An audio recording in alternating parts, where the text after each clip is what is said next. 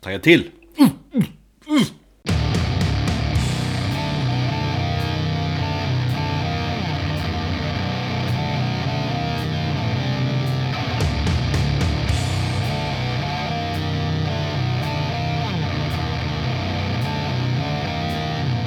Välkommen till avsnitt 70 70 eh, vad säger, av Metalpodden med mig då, Erik och min kollega som heter Thomas Tja! Avsnitt 70, det är ju... Det är häftigt. Eh, Det är lite speciellt avsnitt idag. Det är ett så kallat intervju Intervjuavsnitt, eller vad fan man säger. Så vi ska inte bli så långvariga här och babbla skit som vi brukar Utan vi ska strax förflytta oss till själva intervjun. För det var ju så att vi i samband med med att Monolord spelar i Stockholm på deras Skandinavien-turné så fick vi äran att ta ett snack med eh, sångaren och gitarristen Thomas Jäger i Monolord. Stämmer bra det. Och det blev ett eh, skönt snack. Ja, vi fick ju sitta där i ett litet speciellt backstage, backstage-rum i eh, Slaktkyrkan. Så det var en separat byggnad ju utanför. Som, Ja. som var, det kändes som ett gammalt soprum. Precis vad jag tänkte säga. Det kändes som att det var, men var, var, det inte så här gamla avfall eller någonting de hade där? Ja men typ, det var väl just i det huset där de eh, rensade bort eh, bajs och eh, tarmar och sånt där från djuren en gång i tiden. Mysigt. Mm. Och så var det kallt i det här rummet Det var den här tiden då det var jävligt kallt Som kallast här i, under den här vintern Mm. Och så var det fläkt som var igång som höll värmen Och där satt vi och myste och den här fläkten kanske hörs Den hörs ju lite grann i bakgrunden Men så får det vara Ja, vi stängde ju av eh, kylen och eh, ett värmeelement i alla fall. Men det blev jävligt kallt där ett tag. ja. Men eh, spelning måste vi ju också prata om jag var supernöjd med, med spelningen och det var ungefär det som jag hade förväntat mig. Eh, det kanske inte började på, på den här eh, riktiga käftsmällen som jag hade trott med. Utan det var mer så här, för mig så var det en stegande känsla. Bandet kanske, ja de kändes kanske lite trevande i början men sen så gick det, gick det uppåt. Så de blev varma i kläderna. Mm, jag håller Jag med tror de avs, avslutade helt fenomenalt. Men det var ljudet så tror jag som gjorde att Alltså i princip så hörde man ju bara trummor och, och bas Typ två första låtarna Men sen rattades det till och så blev det svinbra Jag tyckte ofta är så, Va- varför är det så? Nästan jämt är man ju besviken på ljudet typ första låten Så där har det varit under väldigt många spelningar. Men det finns ju också de som har ljudtekniker som lyckas rätta in det direkt. Jävligt sällan Ja, det vill jag inte säga. Jag skulle säga att det är 50-50. Ja, jo men okej, det, men det är väldigt ofta som man, man känner att vad fan Fast man har ju lärt sig det där att nej, men det kommer bli bra snart Men man vill ändå ha första låten, det här riktiga eh, käftsmällen som du säger Mm. Det, det kom inte, men det kom mycket, eller, det kom mycket senare Ja. istället. Personligen var ju inte jag i så bra form eh, Febersjuka barn här hemma en vecka och så bara Ja men living påfrestande hell. Så jag var, jag var zombie och deppig. Men efter ett par öl och tyngden monolord så blev jag peppad. Jag blev lycklig. Ja, men man blev ju det. Eh, jag var ju superlycklig hela dagen och dagen efter också. Ja, Nej, men vilket jävla grymt liveband de har blivit. Eller har de ju varit Hela tiden, från, från början. Men alltså de har, det känns att de, de har växt Om man säger så För, Ja, självklart. Och det är en stor skillnad ifrån eh, när jag såg dem för första gången 2015 där under den här domhösten. Ja. Sen så såg jag ju dem på Nalen också. Eh, det är en spelning som jag egentligen har glömt bort. Men det var ju något år senare där. Nu ska vi ta oss tillbaka till intervjun då med Thomas Jäger Där vi under dryga timmen va? Mm. Satt nere och snackade om lite allt möjligt Bland, bland annat om den här ja, pågående Skandinavien-turnén och Turnélivet i allmänhet och pratar vi mer om svimningar. Eh, dåliga magar, eh, kaffe, Satan snackar vi om. Och riff. Upp och nervända kors och rättvända sengångare. Och Hellacopters och eh, Sex Pistols och Och ont blod och eh, new wave och Swedish doom metal. Och framtiden för Monolord och eh, ja, bland annat och, och massa annat Precis, och jag hoppas att ni kommer tycka att det var lika intressant och spännande som vi. mm. Håll till godo Vi sitter här backstage Ganska kall backstage här i eh, nya konsertlokalen Slaktkyrkan va? Och har den äran att få med oss Thomas Jäger här från Monolord Tackar, tackar, tackar, tackar. Välkommen. Tack. Eh, har du... Eh, nej, du har inte på dig dina magiska tofflor. Nej, tyvärr. Vad är det för något? Du inte sett dem? Det är ju någon... Eh, någon grej jag gjorde för... Eh, jag får ju massa frågor om så här gitarrljud. Mm. Eh, både på Facebook och eh, Instagram där det är bara så här, hur, hur får du det här gitarrljudet? Ja, just det. Så då gjorde jag ju en video om att allting sitter i mina magiska tofflor. Det har ingenting med pedaler och någonting att göra, utan det är bara tofflorna. Som är, ja. Men de har jag glömt så att det blir helt värdelöst idag. Men ni har precis soundcheckat. Ja, Känns det bra då? ja. Hörde ni något eller? Kom Nej. ni Nej. precis när vi slutade? Ja. Mm. Eh, det är ju ganska stort och öppet, mycket hårda ytor. Mm. Ehm, så på scenen är det lite bumligt, men eh, eh, crewet här sa att det lät jävligt bra ut. Så att det är ju Coolt. det som är det viktiga. Det är Så det vi hoppas ju- på också. Det är ju som sagt helt ny eh, lokal så att vi Ja, vill att det ska låta bra här i... och sen så får man väl hoppas att det, är- det, är- det är ju lite töntigt att säga att det blir bättre när det kommer folk. Men i det här fallet tror jag faktiskt det blir det. Men så Ja. är det väl jämt? Väl? Ja, Alltså någon gång man sätter soundcheck så känner man, det var det, var det låter inte sådär väl? Så, Nej, så men kommer folket och då låter det mycket bättre sen. nog. Så är det nog. Men han, Eller har man druckit öl så att det förklarar. Ja, ja, nu du och jag dricker öl. Det gör inte du. Nej. Vilket jag tycker är väldigt beundransvärt. Det är professionellt. Mm. Um, vad, ja, för att gå på en tråkig fråga då, men vad har du för för förväntningar på kvällen då? Det är, liksom, det är en tisdag så det är kanske är det mest optimala att spela. Nej, det är ju så, men eh, det är ju ändå... Vi spelade en torsdag i Porsgrunn Mm. i Os, eh, utanför Oslo nu. Då var det väl så här 29 betalande eller någonting sånt. Och då på den här turnén eller? Ja, Okej. och sen så var Oslo och Sandnäs utsålt.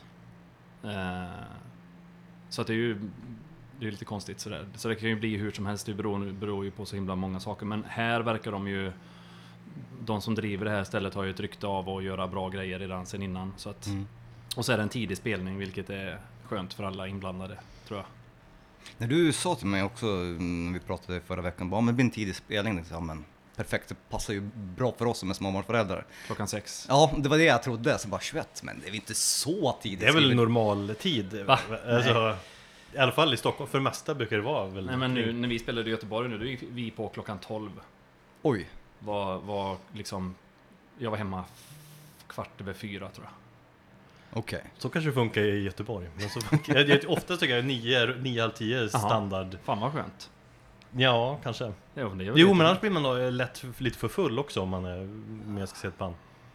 Mgoa som vi såg, jag gick inte de på typ klockan ett? Ja, den blev ju försenad den spelningen. Eh, de skulle spela klockan 12, men ja, ett. Men det är ju också bara för att det ska få, få till den här black metal-atmosfären. Mm. Jätte, jättesent och jättedrygt. Jag har ju sett Driller Killer en gång. Ja. På gamla Truckstop Alaska.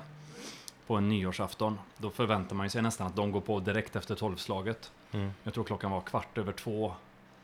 Så började de spela. Eh, och då hade ju folk somnat på scenen så man fick liksom lyfta bort folk innan de gick på. Så. Ja, det är så här på eh, close-up-båten, när man- jag såg Mm. mm. truckfighters där, de körde vid två, tre tiden och det var... Ja, då hade alla däckat Ja. i stort sett. Mm. Så kan det vara. Men ni, ni är mitt i, kan man säga, i er Skandinavien-turné. Ja, i Stockholm och så åker vi till Finland imorgon eftermiddag. Och ni har varit i eh, Göteborg och... Göteborg, Malmö, Köpenhamn och tre datum i Norge. Mm. Mm. Och det har gått... Känts Ja, bra. för, förutom eh, det som jag sa förut med Porsgrunn. Mm. Eh, väldigt trevligt ställe. Kvelertak eh, körde ju en sån här All Ages eh, konsert där in, emellan så här Metallica Mm. eh, grejerna. Och jag tror att det är lite som en sån musikförening som driver det ideellt. Mm. Eh, rätt schysst ställe. Men tyvärr väldigt lite folk. Men eh, överlag super... Ja, grym publik. Och det är eftersom det bara är vi och Firebreather så, så vet man ju att det är ju en sak om man åker runt eller det är så här två lokala förband eller så. Nu har det bara varit vi. Mm. Eh, och det har varit mellan 150 och 200, strax över 200 pers på varje spelning. Förutom Mm. ett. Så att det har ju varit jävligt bra. Mm. Men tanken var väl att, eh, eller Firebreather ersatte ju Mammoth Storm, Ja, eller hur? ja. Mm. Hur kommer det sig att de inte var med? Det körde ihop sig med, med alla. Eh, jobb och ja, Okej. olika grejer så jag tror att det, det funkade bara inte. Mm. Men eh, jävligt gött att Firebreeder kunde hoppa in på så kort varsel. Mm. Det funkat jäkligt bra. Vi har ju exakt samma setup också. Jaha. Alltså jag och Mattias som spelar gitarr och sjunger står på samma sida. Mm. Och Mika och eh, Kyle, basisten, står på samma sida.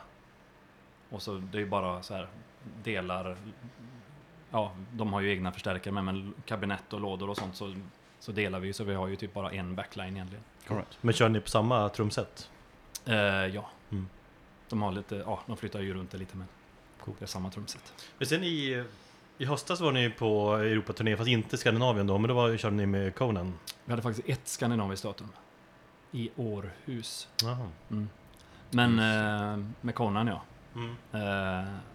Det var också jävligt roligt. Eh, då, då hade vi även en sån eh, mini-sleeper-buss för första gången. Mm. Så vi sov i vårat fordon. Mm. Vilket sparade ju... När man kommer till ett spelställe i... Säg Italien. Där det finns inget backstageområde och... Ja, då kan man gå in och lägga sig i, och sova en stund. Det är ju hur skönt som helst. Det är ju, komma hem och nästan vara utvilad, det är ju lite konstigt. Men du, ehm, folk säger ju när man, när, att Conan är väldigt tunga och spelar väldigt högt. Mm. Kanske inte högre än eh, Manowar som ska vara världens högsta band eller? Nej. Men är de i närheten? Nej, alltså... Man kan... Det, det, är ju, det är ju inte kul, liksom. Om det blir för högt. Nej. Ehm, och på sådana klubbar som vi spelar på så går det inte. Nej, sen så har du ju svenska um, decibellagar också. Som ju... Ja, och de har ju... Det finns ju sådana lagar även runt om. Jag tror Schweiz är också där och nosar någonstans. De känns ju också som en liten sån nanny state. Mm. Ehm, men nej, alltså de spelar ju inte så mycket högre än vad vi gör. Jag tycker att det bästa ljudet man kan ha, det är ju när man har, om man står i publiken, att man hör scenljudet lite grann från basförstärkare och från trummor och från Mm. eh, gitarrförstärkare. Men sen även om man får det trycket från PA liksom. Eh, vi spelade en gång i Milton Keynes och då sa eh, ljudteknikern precis det om, om Conan, att de hade spelat så högt så de hade inte haft någonting förutom sång i PA. Liksom. Okej. Och lite trummor. Eh, men jag tycker inte det blir så roligt att lyssna på när det blir så. Nej, kanske inte. Jag såg ju Fredrik Conan på Roadburn för några år sedan Mm. i, i kyrkan, och heter scenen? Ja, samma. Där det var ju kanske bland det högsta jag var, har upplevt. Ja, Och det gav ju liksom ett mäktigt intryck. det gör Så. det. Men, Men, det- det måste ju vara högt på rätt sätt. Ja, Det är flera som har sagt att den spelningen har liksom, är väldigt hög liksom. Mm. ja. Men du, hur, eh, är det kul att turnera? Ja. På riktigt? På riktigt. Ja. Eh, så som vi har gjort nu, det här är ju ett test lite grann Mm. med Skandinavien, att vi spelar tre dagar, sen åker man hem och sen spelar man kanske fyra dagar och åker hem. Och så där. Det känner jag nu att det är inte riktigt optimalt. Komma tillbaka och jobba. Nu jobbade jag igår liksom en vecka, eller en dag på en vecka Ja. och sen så får jag åka iväg igen. Det är så här. Men då har ni lagt spelningarna på runt helgen Ja, oftast. Förutom idag då. förutom idag eftersom Tisdag. Finland blir som det blir. Liksom, Ja. Det tar ju 15 timmar att ta sig dit typ. Mm. Men... Eh, så jag känner, jag tar ju hellre ett- en jävla långt sjok liksom. Där man kan... Ja, spela 25 spelningar och sen åka hem liksom. Okej. Känner jag, eh, för, föredrar jag ju. Och sen så är det ju, ju, ju bättre det går för oss ju, ju skönare kan man ju ha det när vi, man är ute och spelar. Mm. Man har en sån eh, buss där man kan sova i. Även om den bussen, alltså det är nio platser i en sån Den största vanen man kan ha. Liksom. Mm. Ehm, och det är ju Man ligger liksom raklång i, som, i en, så här, som en kista. Så. Men det blir mysigt till slut. Och Man kan vakna upp i en ny stad och gå runt och liksom gå ut och ta en espresso och en nybakad croissant. Det är ju inte helt dumt. Nej. Eh, hur var eh, staterna? Vi körde ni där med, med Windhand? Två gånger har vi varit där. Ja. Ena gången var vi där med Danava och Windhand. Eh, då var det typ 19 spelningar på eh, 24-25 dagar tror jag. Mm. Och gången efter, då körde vi vår första headline-grej där med eh, Beastmaker och Sweat Lodge. Och då var det ju så här 31 spelningar på 40 dagar eller någonting sånt. Det känns som att det alltid blir så när väl band får åka över till andra Ja, sidan. man måste det ju maxa, Ja. maxa visumet liksom. Mm. För det gäller ju bara ett år. Mm. Om, beroende på vad man söker för visum. Men ofta så får man ju bara ett år. Och då ja, så får man ju maxa det liksom direkt. När man får det så får man ju liksom... Man, man kan ju inte... Be, man, kan ju inte man vet ju inte om man får det godkänt eller inte. De kan ju neka för alla möjliga...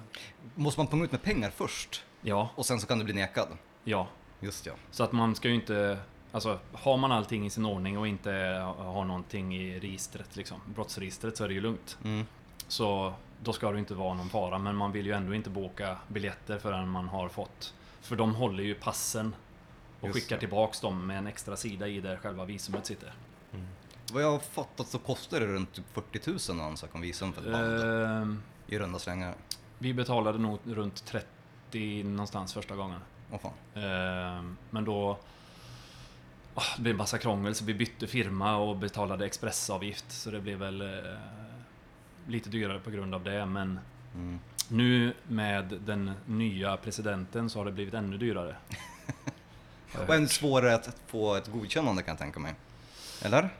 För oss är det nog lugnt. Okej. Mm. Vi är ju nästan eh, arier, tänkte jag säga. Men Trump vill bara ha inhemska band som turnerar och inte exakt. as från Europa som kommer över. Slödder, Eurotrash. Precis. Men annars har det väl alltså, eh, gått bra i, i staterna? Ja, ja, det har gått jättebra. Eh, och vi är ju på väg, eller vi håller ju på och planerar eh, grejer där nu. Har det att göra till viss del att ni har ett amerikanskt skivbolag? Ja, de, eller Daniel där har ju... Det är ju han som pressade på från första början att vi skulle... Riding Easy Ja. ska nämnas. Och det har ju faktiskt att göra med Wind, tack vare Windhand också. För uh, trummisen där, han, han... Eller de är ju lite polare med eh, Riding Easy, Mm. Mm. uh, Windhand. Och då hade Ryan där suttit och lyssnat på någon av våra skivor i bilen och bara Vad fan, vi ska ut och turnera, vi tar med oss Monolord. Och så hade han ringt till Daniel och sagt att Vi vill ha med oss Monolord på turnén. Jajamensan, då börjar vi jobba på visum, typ. Och så, Grymt. Han är ju väldigt eh, rakt på sak Daniel. Ja. Det, det händer eh, saker direkt. ja, ja, liksom. det, det, det händer saker. Mm. Det är coolt. Det är skönt. Men blir det, så det är alltså planer på att bli en ny eh, USA-turné? Ja, vi kommer med en... Eh, utannonserar en festival snart. Okej, Som ska bli den första. alright. Men innan dess så ska ni väl eh, turnera med Black Label Society? Ja, Det är stort. Eller? ja, ja, alltså... Jag tror att det är lite större än vad jag tror att det är. Okej. För jag... ehm, jag har ingen aning om hur stora de är. Liksom. Jag, jag har bara förstått på andra de säger att åh shit, det här är ju svinstort. Mm, säger jag. För jag vet inte. Nej, de kanske inte är här så ofta heller och spelar. Alltså, De har nog inte varit i Europa så mycket eller? nej. Nej, de är nog större i, i USA, det tror jag. Och sen Ja. så är det väl att de har en viss typ av fans också. Ja, Men de har hållit på så pass länge och det är väl säkert liksom gamla fans. Det är Ozzys gitarrist också. Precis. Så Mm. det kan dra. Alltså, det Och är nog väldigt Ozzys- många som, som gillar Ozzys dem. basist också. Dessutom. Mm. Ja. Mm. ja. Och det är nog på, tack vare honom som vi fick turnén. Eh, vad heter han? Eh, Rob Blasco. Mm. För han la ju upp eh, våran skiva som en av de bästa förra året. På sin sociala medier sådär. Så det är nog på grund av honom, tror jag. Mm. Jag vet inte. Men det känns ju så. Hur många datum var det? Eh, vi ska inte vara med på alla. För de börjar i... De börjar med tre datum i Ryssland. Eh, Så vi hoppar på på det fjärde som är i Frankrike och sen så är det från den sjunde till den sjunde mars till fjärde april tror jag. Mm. Och sen så har ju vi, vi skulle egentligen varit med på alltihopa. Men så har vi en festival inbokad i Belgien den sjunde så vi måste hoppa av lite tidigare och köra till den. Mm. Och sen hem. Jag tror ungefär en månad. Ni börjar bli lite turnérävar med andra ord. Ja, det... Det känns som att man vet vad man gör i alla fall. Mm. Mm. Är det mycket såna här grejer, intervjuer och sånt? Börjar du ledsna på de här samma, Nej, samma typ av det- frågorna? Hur känns det nu då? Ofta så... Det beror lite på, för att man... Det har ju varit... I London så var det en kille, han var ju hur jäkla proffsig som helst. Han hade ju med sig... Det var ju en videointervju. Och så redigerade han det så här svinflashigt efteråt och hade musik emellan, du vet, och det var helt så här... Man skulle nästan kunna använda den som promomaterial för oss efteråt. Mm. Eh, nej, men så kanske man kommer till eh, och blir intervjuat av ett mm, här, webbsign i... Jag tar Italien som exempel igen. Mm. Där engelskan är jättedålig, man förstår liksom inte alla frågor. Så att ja, det, men det har faktiskt mest varit mailintervjuer och så här, efter skivan släpptes och sådär. Och några Skype-intervjuer och så, men... De är lite tråkiga de här, då hinner man tänka igenom svaret så mycket. Ja, det kan ju både vara bra och dåligt, men... Mm. Ja, jag brukar... Alltså, jag ska väl inte så här, göra narr av folk, men jag brukar faktiskt hitta på en del, speciellt om den frågan hur bandnamnet kom till. Ja, just det. Det brukar jag säga göra en ny grej varje gång. Det du berättat för mig, är det sant då? Det vet jag inte. jag vet inte vad jag har sagt. Ja, okej, ja. Vad har han sagt? Ja, Men det var ju någon, det var ju någon som var döv. En kompis till dig som var döv. Mm, det är ju en av historierna. Okej, Mm. Så den är inte sann. den är inte sann. Nej. Nej, okej. Får vi höra den sanna varianten då? Ehm, Eller så hittar du på en ny. ja, men all, alla, alla historier handlar om, om Christer som spelar gitarr i Mammoth Storm. Ja, så var det ja. Mm. Mm. För det- namnet kommer från honom från början. En historia är att han är så himla tjock. Mm. Så att han är liksom en monolord, du vet, helt gigantiskt fet. Ja.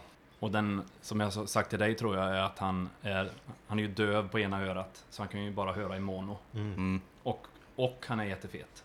Så då blir han också monolord. Han är the monolog. Mm. För att jag tycker det nästan det räcker så. Ja. Mm. Lite mystik måste han kunna få behålla idag. Absolut.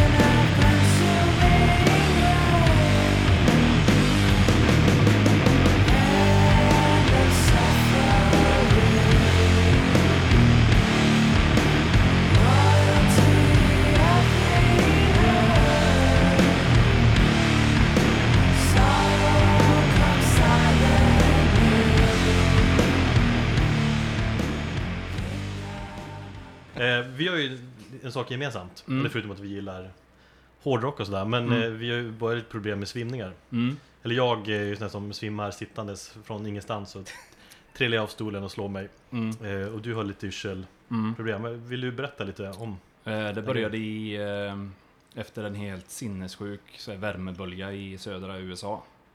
Så jag tror att det började med att jag ja, hade mer eller mindre värme... Vad heter det? Värmeslag? Heter det va? Mm. Eh, Men det kändes som att det triggade igång något. Så efter det, så när jag står på scenen och anstränger mig och spelar så kan jag få så här riktigt stora yrselattacker. Och så svimmade jag ju en gång på scenen när vi spelade i eh, Florida tror jag någonstans. Men jag har liksom inte, jag har ju varit och kollat upp det och sådär men jag har inte fått något riktigt svar på Nej. vad, vad det handlar om. Jag har ju kommit fram till det efter jag har lagt ut lite bilder på Instagram med många som hört av sig och du hörde av dig och Mm. sådär. Att det är väldigt många som har sådana här äh, yrsel och svimningsproblem Mm. och det är jättesvårt att hitta en orsak. Mm. Jag har gjort alla tester man kan göra. Nu ska jag ju operera in ett sånt där EKG-chip Mm. eh, om en vecka eller två. Så jag får bli lite mer cyborg. Coolt. Eh, Men har du hört, har du gjort några mer tester? Liksom, ska du få göra något? Nej, det enda som jag inte har gjort som jag ska göra är ju att ha en sån här... För det är ju en sak att ligga på en brits och göra EKG eller ta blodtryck när man ligger i vilande. Mm. Ehm, sådär. Och det är en sak att, att mäta när man är aktiv. Ja, Så det, det har jag är- också gjort i EKG eh, när man cyklar. Ja. Men min hjärtrytm är det ju inget fel på utan det är ju, det är ju någonstans någon annanstans det sitter. Ja, just det. Ja, de har ju käkat mitt hjärta, de har käkat huvudet så här, men det... Ja, det är knepigt. Mm. Och jag förstår att det är lite jobbigt om du Jag faktiskt... svimmar eh, på, svimmar på scenen, eller har gjort det en gång. Eh, senaste spelningarna här nu så, ju, det blir ju att man blir lite återhållsam och tänker på att fan jag kan inte röja på som jag gjorde innan riktigt för ja, jag vill ju inte svimma liksom. Mm. Men eh, jag kanske blir bättre att tänka på att jag dricker mycket vatten och äter en banan före spelningen liksom. Eller något sånt. Man behöver ju få i sig något. Mm. Just det, du sitter och dricker vatten, vi sitter och dricker öl för vi är så jävla nervösa. Ja, och jag... Och, ehm, eh, alkohol tror jag inte funkar så bra. Nej. Den kombon är inte bra. Tror jag, jag vet inte. Men så... Nej, det, det kan jag köpa. Jag känner ju dels att vi har ju kommit upp lite grann i den åldern att man kan inte supa hur som helst. Speciellt om man sover så pass lite som vi gör också. Mm. Om jag tittar på dig Erik. Men jag kan tänka mig också att själva alltså, turnélivet, man lever ju inte så där jätte nyttigt. Eller det Nej. går väl kanske att göra det i Sverige och Skandinavien men det är ju svårare, och speciellt om man är typ veget- vegetarian eller vegan och eh, ja, kör i USA eller Europa, resten av Europa. Ja, mat. Det blir ju mycket frukt och nötter liksom. Mm. På, visst, man kan stanna och köpa vägkrogsmat liksom. Men det Mm. håller ju inte i längden. Nej men vi sitter här, har vi chips, nötter, eh, jordgubbar, citron, ingefära också. Mhm. Ja. Ändå ganska så nyttigt. En Så massa jävla vatten. icke rock'n'roll ändå. Jag tänker... Vissa bara skjuter ju heroin, andra drar ju linor Fast med... de skjuter heroin och dricker ingefära te. Ah. Mm. Kokain Men- eller mycket öl, men ni dricker mycket kaffe. Ja, det är på inte ett, heller på ett så bra. sjuk, sjukligt sätt. Det är inte heller så bra. Nej. Så hur mycket kaffe dricker ni egentligen? Mm. Vad, är, vad är standard Alltså, för dig? grejen när man är ute och, och sitter i en buss så kan man ju inte dricka hur mycket som helst för att då får man ju stanna och pissa hela tiden och man har ju Mm. ofta ett tidsschema att hålla så att Kan Idag inte- har jag bara druckit två koppar faktiskt. Men om vi är och repar till exempel, då är det ju en hel kanna. Och då är det ju sådana riktigt feta, liksom, stora muggar Mm. man tar. Ett par stycken. Men dricker man du lika mycket nu som gjort tidigare? Nej, lite mindre. Jag är Mm. kanske nere på minst tre koppar dricker jag nog. Mm. Men eh, jag försöker att inte så här slentrian dricka kaffe bara för att det är så här, äh, jag går och sätter på en kanna. Mm. Det gör jag inte så ofta längre. Ja. Men har läkare sagt någonting om det? Att kaffe kan vara kopplat till... Ja, Men det, det har ju med, eftersom jag har problem med magen också, Mm. så, så känner jag bara att nej, men nu försöker jag lugna mig med allt möjligt. Därför så dricker jag ju typ ingen alkohol heller. Nästan alls. Nej, jag har ju också skurit ner på alkoholen på grund av mina magproblem och även kaffet. Jag håller mig till två koppar max om dagen. En på förmiddagen och en på eftermiddagen. Jag har ju en, en kollega som har hjärtproblem och han har slutat med kaffe och alkohol helt och mår mycket bättre. Mm, det är klart, det gör man ju säkert. Ja. Kaffe är farligt. det visste jag. Men jag gillar ju dina Instagram-inlägg och sen olika bryggningsmetoder och Mm. man tänker vad fan är det där för grej? Har ni mer något? Eller vad har ni för, Kaffe med brygg, ja, vad har ni för bryggare mer? Nej, vi har ingen bryggare med oss. Eh, Vi har ju planer på att någon ska bygga en sån här rackmonterad espresso-bryggare åt oss. Mm. Så man bara kan liksom Ja men fylla på vatten och så Du vet en sån barista Ja, just det. Sån I, Fast i rackformat Så man kan ha den i liksom med en låda med hjul och ett case liksom ja, det, det är hipsternivå på kaffe. Ni tar det till, till, nästa, till nästa nivå. Ja men jag tänker skulle någon börja med det Det skulle ju sälja som smör Mm. Men jag tänkte, alltså stonerband är ju oftast förknippat med typ weed. Men ni kör ju någonting nytt.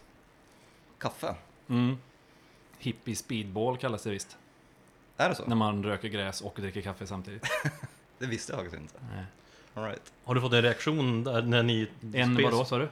Reaktion? Jag tyckte du sa erektion Reaktion. Har du fått det? Nej. Ja. Nej, men en reaktion från, från eh, med Windhand till exempel, och när, när ni spelar med dem, tycker de att ni dricker mycket kaffe? Ja, det har väl varit någon med den mest skaka på huvudet liksom. Ja. Bara... Äh, ni är ju dumma i huvudet. Mm. Men, Kokar du kaffe någon gång? eh, ehm, Kokkaffe? Inte så mycket faktiskt. Ja. Bara när jag är i ehm, min systers sommarstuga. Då är det kokat. Det hör hemma lite grann ute liksom på landet så här, då kokar man. Ja, Vi har ju fått eh, Total Jävla Mörker hade ju sin mörk Total Jävla Mörkrost har vi fått Mm, ett paket just var. mm. Det var ju kokkaffe och det såg inte du Thomas förrän det var för sent. Ja, Jag var nära på att eh, dra ner i in min, eh, min i- ja, vanliga kaffebryggare. Innan jag insåg att jag inte hade tillbehören att göra det, men det, det löste sig ändå. Men alltså, vilket, vad är det perfekta kaffet för dig? Eh, starkt framförallt. Folk som sätter på kaffe som är så här, du vet. När det är lika mycket kaffe, eller skåpor kaffe som det är liksom koppar vatten. Mm. Det håller ju inte. Det, är ju, det blir ju alldeles för svagt. Det, det smakar ju inget liksom. Jag vill att det ska smaka så här jävligt mycket. Och, eh, men inte för beskt. Men jag kan ju tänka mig att eh, kaffebönor har väldigt mycket med det att göra också. Det har det absolut. Eh, Vi hade ju ehm, med han eh, Oskar från Truck Fighters när vi gjorde vårat café. Just ja. Mm. Ehm, Vad är det för typ av kaffe då? Det är ju mörkrost fast det finns en liten så här fruktig ton i det. Så att det blev inte det här standard bara så här stensvarta sirapskaffet liksom. Utan Mm. det blev eh, lite... Jag gillar det mer än vad jag trodde jag skulle gilla det faktiskt. Vi har ju funderat på att sälja kaffe via Metalpodden. Nej, du har- Tuff merch, men du, har är jätte, på det. Ja, jätte men, det. ja, jag hävdar fortfarande att eh, vi kan göra någonting mycket bättre. Te är din Mm. grej. Ja, men, jag, jag säger det ännu en gång, om vi börjar kaffe då har vi ju bara appat efter. Det är bättre att vi gör någonting nytt. Polsk vodka, fan vet Vi jag. gillar ju Monolord, så att varför inte liksom Mm, hoppa ja. efter? Ja. Ja, Jag har ju problemet att min eh, sambo, hon eh, älskar ju svagt kaffe. Det ska ju nästan vara transparent. Mm, Och det är ju jättejobbigt. mm. Samtidigt när jag kommer till jobbet så har jag kollegor som är totalt dumma i huvudet och sätter på liksom kaffe som är svart som kära. Mm. Du menar att Det, du... det föredrar jag mer än det svaga kaffet. För det klarar jag. Jag måste gå och bajsa direkt liksom. Det går inte. Men hur ska man måtta då? För liksom ett mått Men minst, kopp. minst en extra skopa kaffe. Ja, Ja, men det där har jag hört. Minst. Helst två. ja. Så är det, är det, ja precis. Men vadå, om man fyra koppar som man häller upp, då ska man måtta Fem fem? Mm. Minst. Men är, är det kaffet som ni har tagit fram med Truckfighters killen, det kan man köpa på er? Och det har vi med oss idag. Ja. Det är fan bra merch. Och kaffekoppar då såklart. Kaffemuggar Just det. också. Och en massa vinyler på sig. Ja, Och kassett såg jag. ja. Åh fan, jag har släppt kassett också. Mm. Eh, Alla, alla skivor är släppta på kassett också. Mm. Men det är ju mest en, det är ju mer så här kul än vad det är. Det låter ju egentligen rätt dåligt. Ja, det känns ju som att det är mest Eller det låter bra första och andra gången man spelar det. Ja. Men i och för sig, man kör en Volvo, gammal Volvo 740 och stoppar Ja, in då kassetten. kan jag förstå att man Ja. kör kassett. Tänk på uh, merch. Du har ju en eh, egen Mm. merch-sida, eller vad man säger, en webbshop. Mm. Där du säljer lite tryck. Ja, och det började ju mer som idéer jag fick till Monolord som så här, ah, det passar inte riktigt. Och de andra medlemmarna ratade. Ja, men lite så att, och tänkte jag, men jag testar att trycka upp lite själv. Och sen så gick det så här, första batchen jag gjorde så här, sålde ganska bra.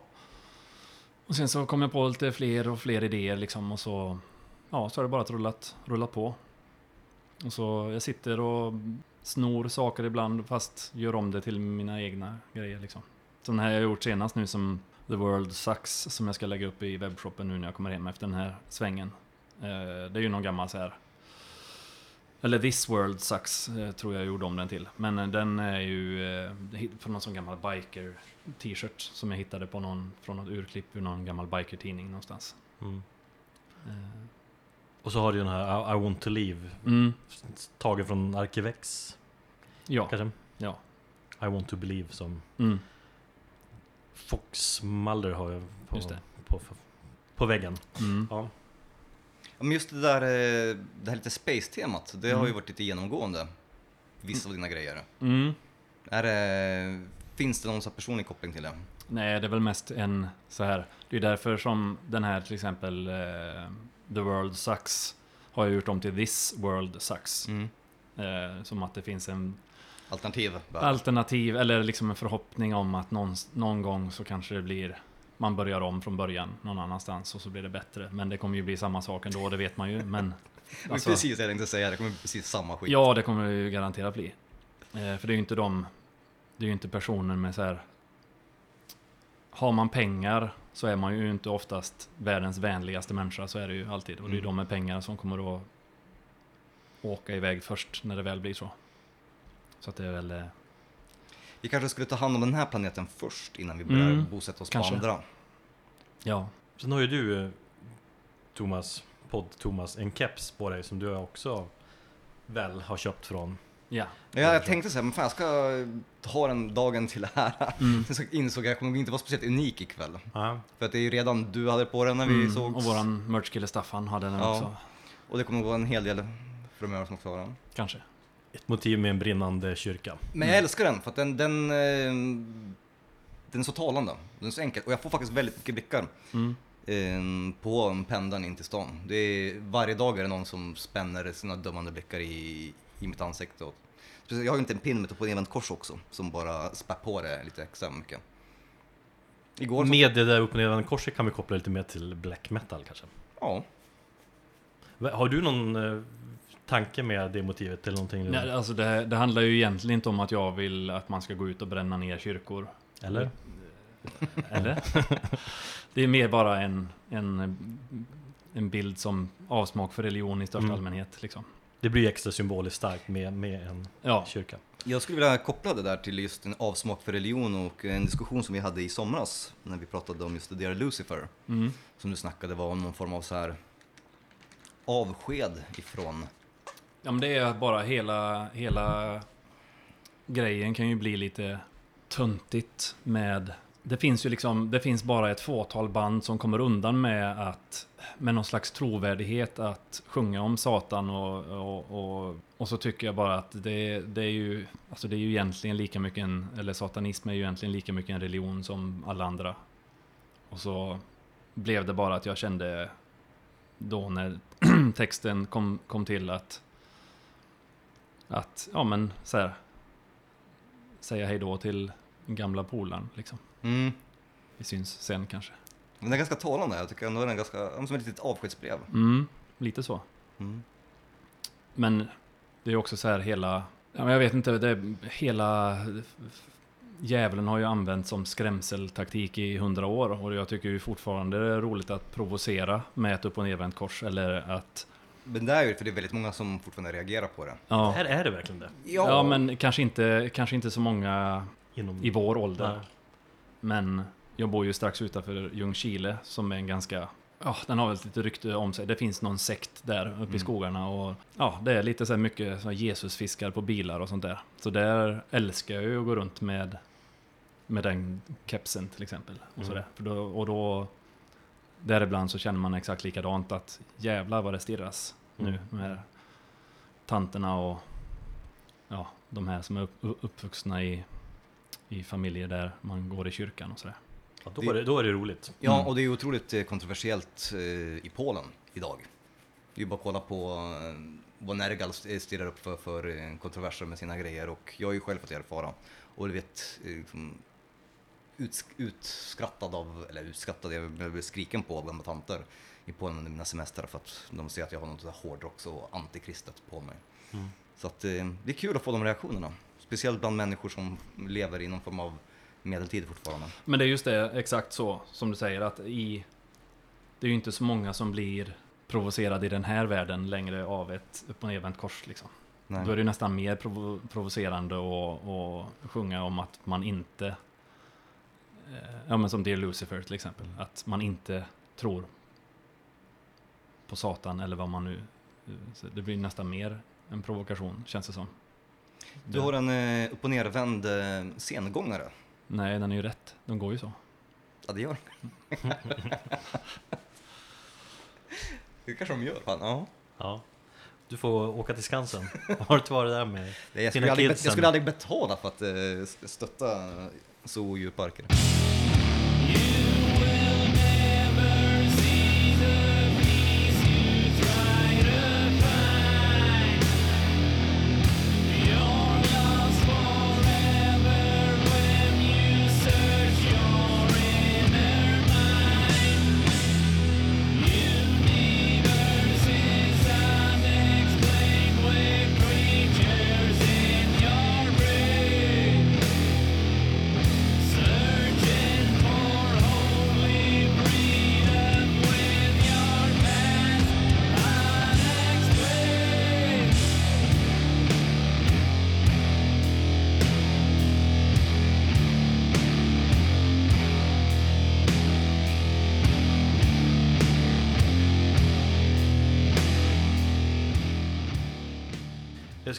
Lite eh, riff, eller Mm. riffande. Mm.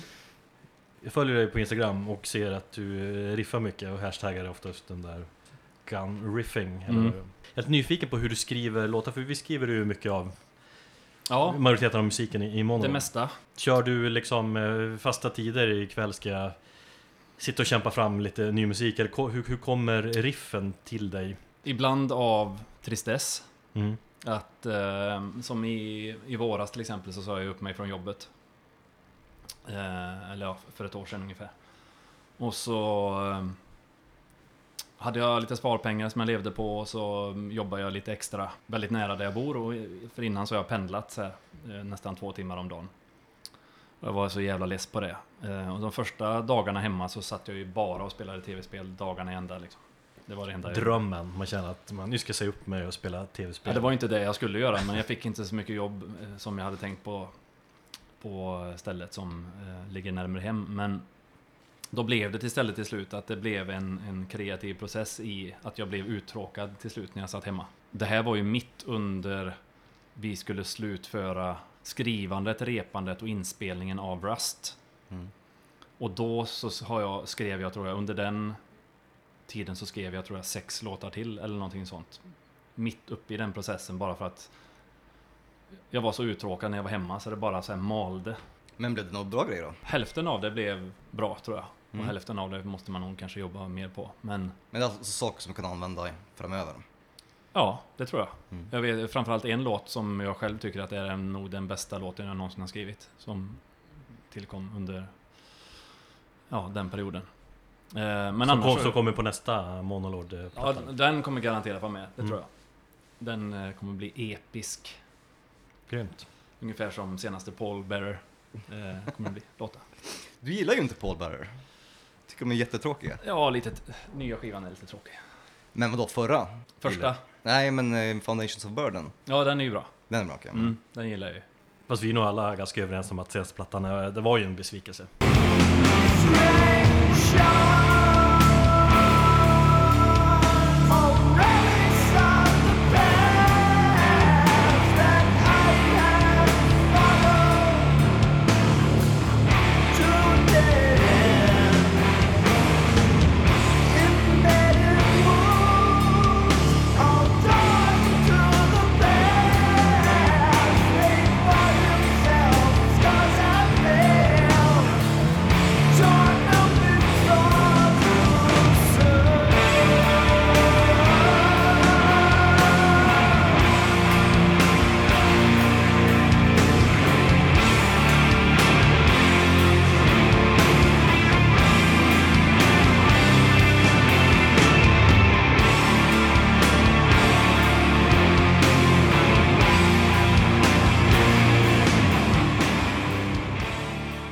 Förutom att du riffar loss så har du ju även du lite sologrejer. Mm. Och sen så har du ju ett eh, krustdödsband som heter Ont Blod. Mm. Som eh, ganska lustigt, jag fick ett mail till eh, Ont Blods Facebook-sida. Där det stod att eh, de ville boka bandet till typ, eh, vad heter det, gamrocken. Och jag så här, eh, va? Alltså det, tre, det finns tre låtar. Så här, ja men heter inte du Jonas? Nej. Jag har ju mejlat er flera gånger.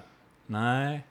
Då visar det sig att det finns ett annat ont blod i Uppsala någonstans som aldrig har släppt något. Eller har släppt en demo fast för väldigt länge sedan. Mm. Mm.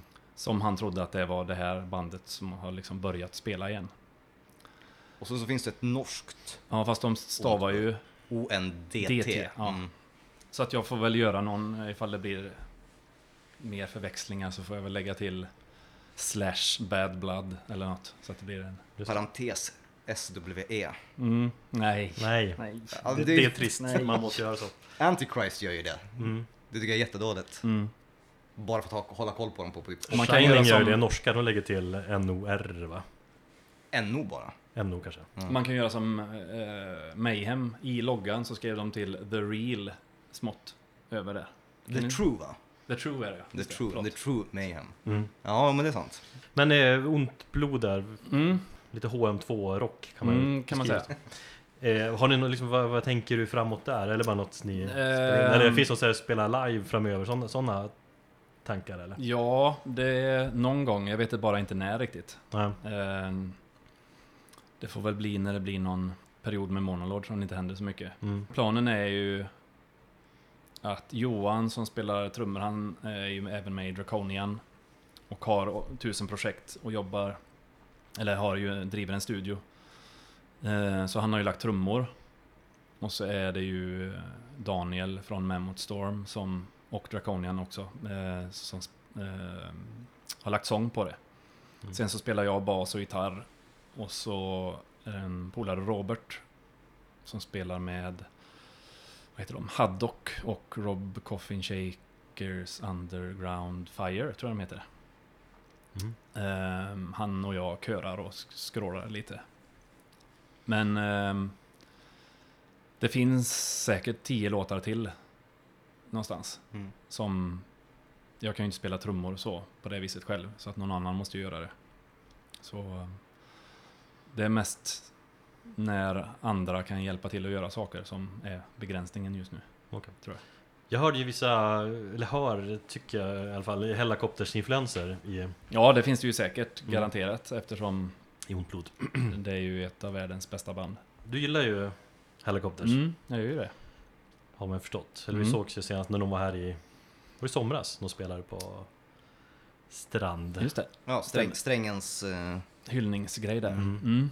Nej men det är ju kanske lite ovanligt bland Doom-genren att säga Helicopters när de flesta säger Black Sabbath. Som inspiration. Ja, det, men det är också en liten sån grej. Det är klart att Black Sabbath har spelat roll Jo, för mig också. Det var ju en av de första första låtarna, låten Black Sabbath som jag började spela till. mm. Ehm, så det är klart att det har spelat roll. Och då, då, den, på den, då fanns ju inte Helicopters. nej. Ehm, men det kom ju sen och men det, blir- det har ju varit en sån utveckling på det bandet som har täckt allt ifrån det skramligaste till eh, liksom soul-rock nästan. Mm. Vilka alla är bra på, på, på sitt sätt. Men ehm, jag gillar ju det här skramliga, skitiga, lite snabbare låtarna gillar jag ju. Men då är du svag för sista Entombed-plattan med Nicke också? Eh, ja. Eller jag är svag nästan för alla fram till To Ride Shoot Straight and Speak the Truth skivan. Tyckte inte om den? Var den jag tänkte Jo. på? Ja. Ända fram den, till efter den Ja, så tappar jag väl intresset lite. Mm.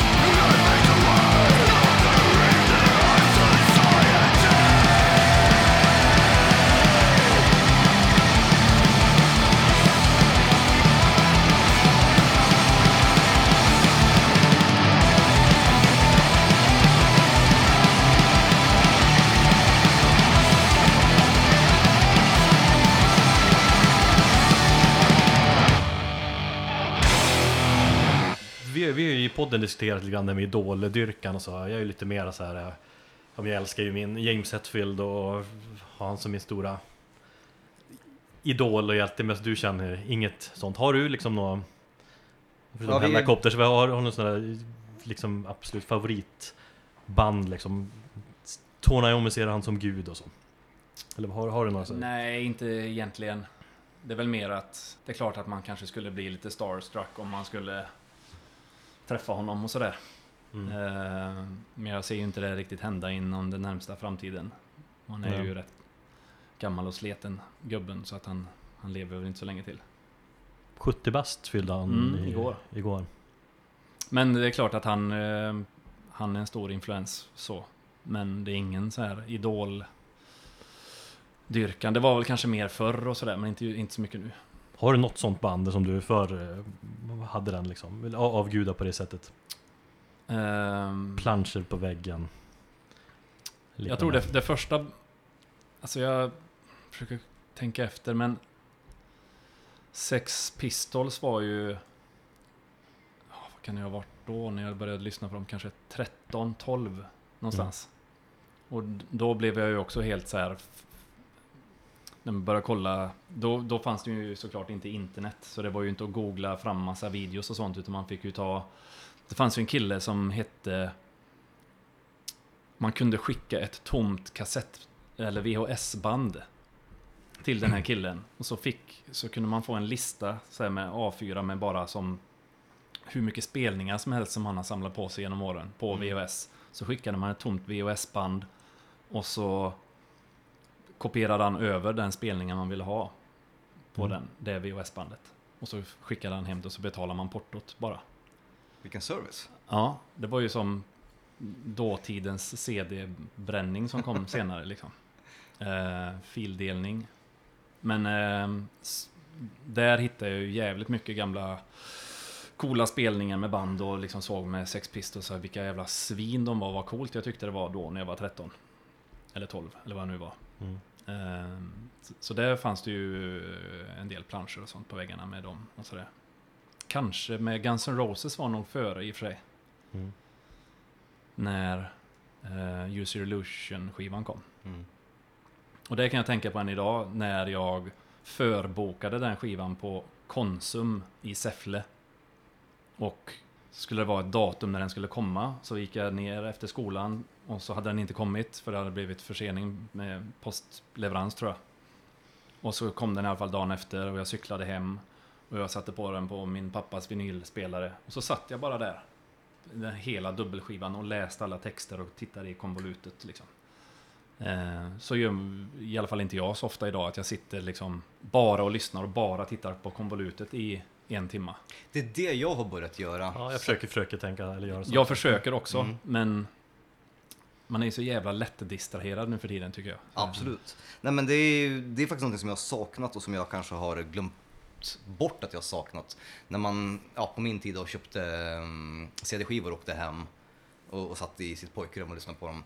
Så är det det som jag har börjat göra med vinyler. Eh, till exempel när Tribulations eh, senaste kom. Mm. Så satt jag aktivt i soffan och följde med i texterna. Mm. Och, och, men som sagt, det är, det är inte så ofta man får den möjligheten att sitta i 45 minuter i lugn och ro och liksom Nej, framförallt inte som småbarnsförälder längre. Men det är ju det är ju en nostalgisk känsla att göra Mm. det också ju. Men man tar till sig musiken på ett helt annat, annat, annat sätt. Mm. Än att som sagt ha den i telefonen eller så. Men jag kommer ofta tillbaks just till den händelsen med Use Your Illusion 1. När jag sitter där på golvet och liksom bläddrar. Som kanske är... För jag tycker fortfarande när jag lyssnar på den, det är ju inte så att det finns en... Även fast det är en, en dubbelalbum och det är ganska många låtar. Det, ju, det finns ju inte någon låt som är dålig på den skivan. Tycker jag fortfarande än idag. Mm. Och det är ju en sån... Det finns ju jättemånga band man har lyssnat på genom åren där man... Ja, det finns en låt som...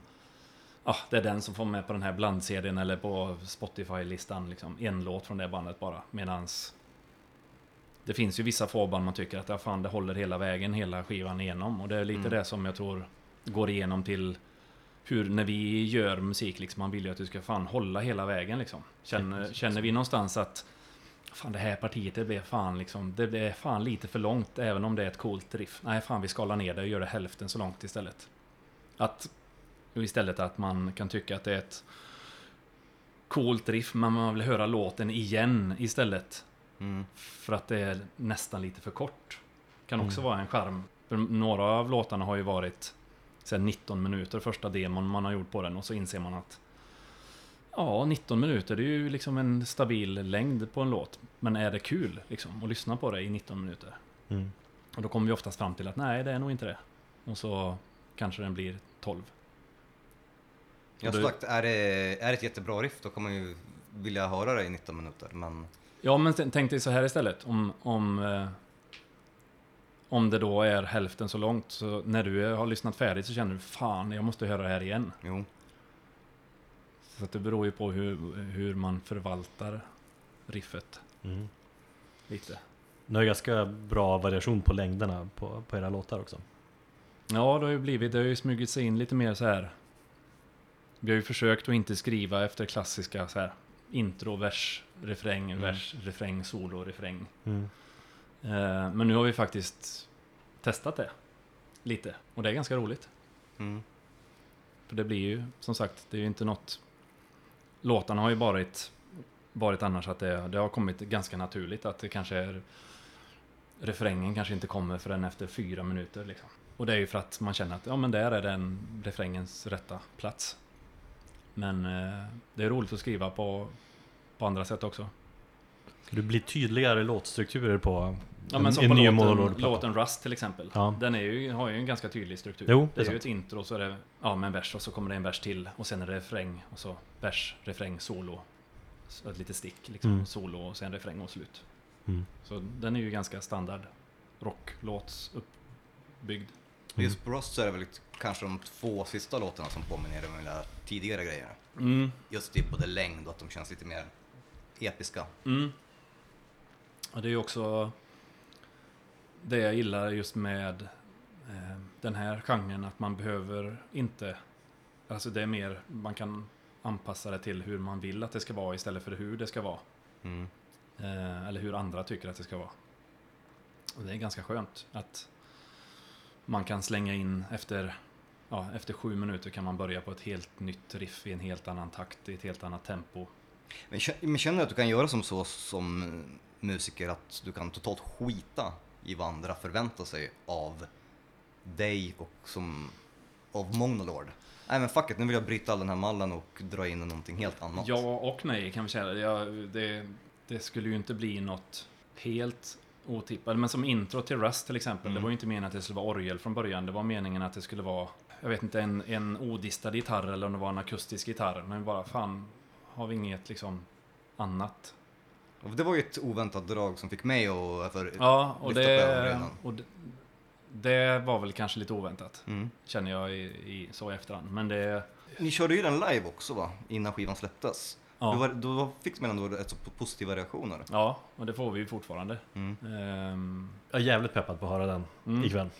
om vi spelar den ja. Om ni spelar den. ja. Men jag har spanat in era setlist så att ni, Vad brukar, fan- ni brukar köra den. Var stod det där någonstans? Det finns en, en hemsida på, på internet där man kan kolla setlists. Ja, vad de spelade senast. Mm. Ja, ja, men det vet jag, men det är kanske inte är samma sak ikväll, Nej. eller? Vi har... ehm, Vi brukar ofta repa in fler låtar än vad vi behöver. Mm.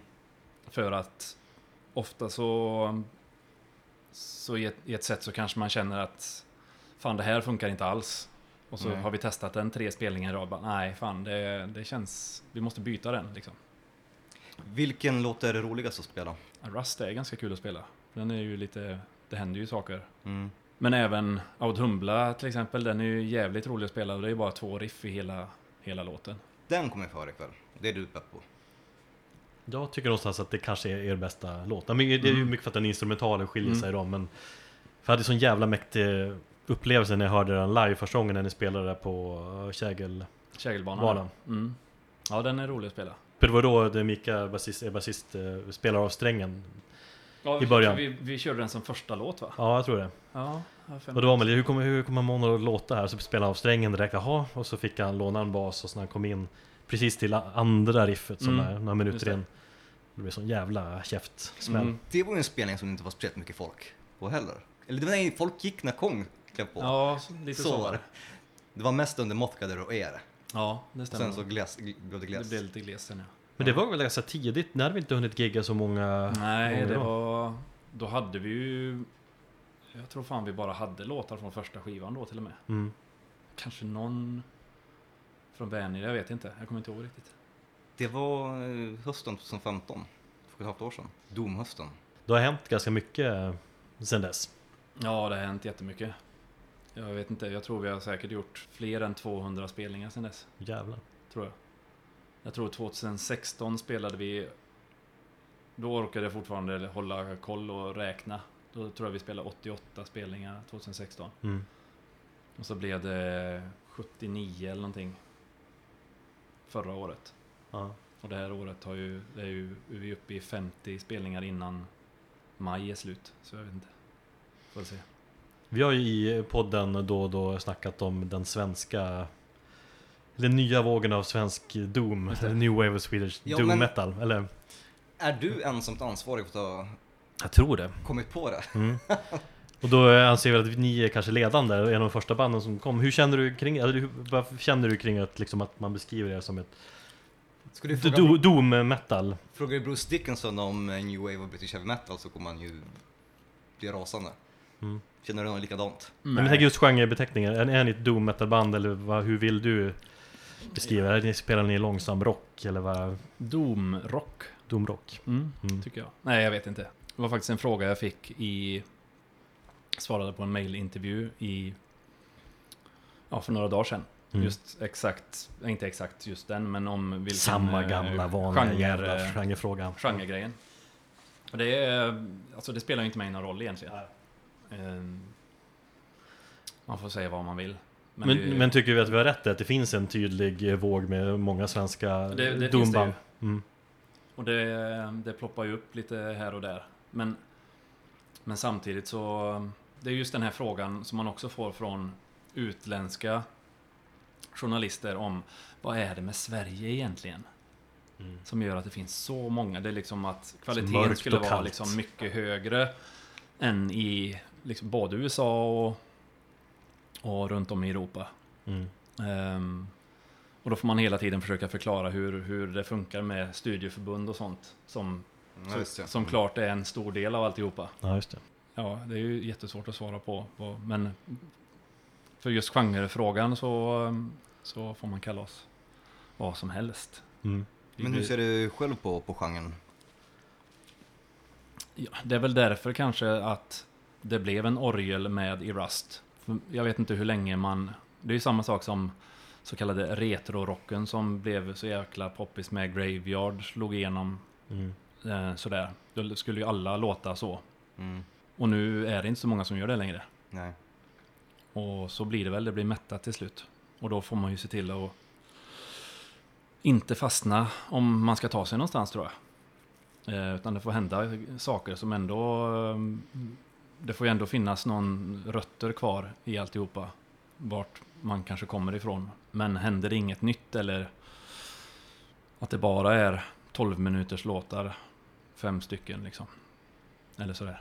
I samma tempo. Ja, så då blir det nog inte så...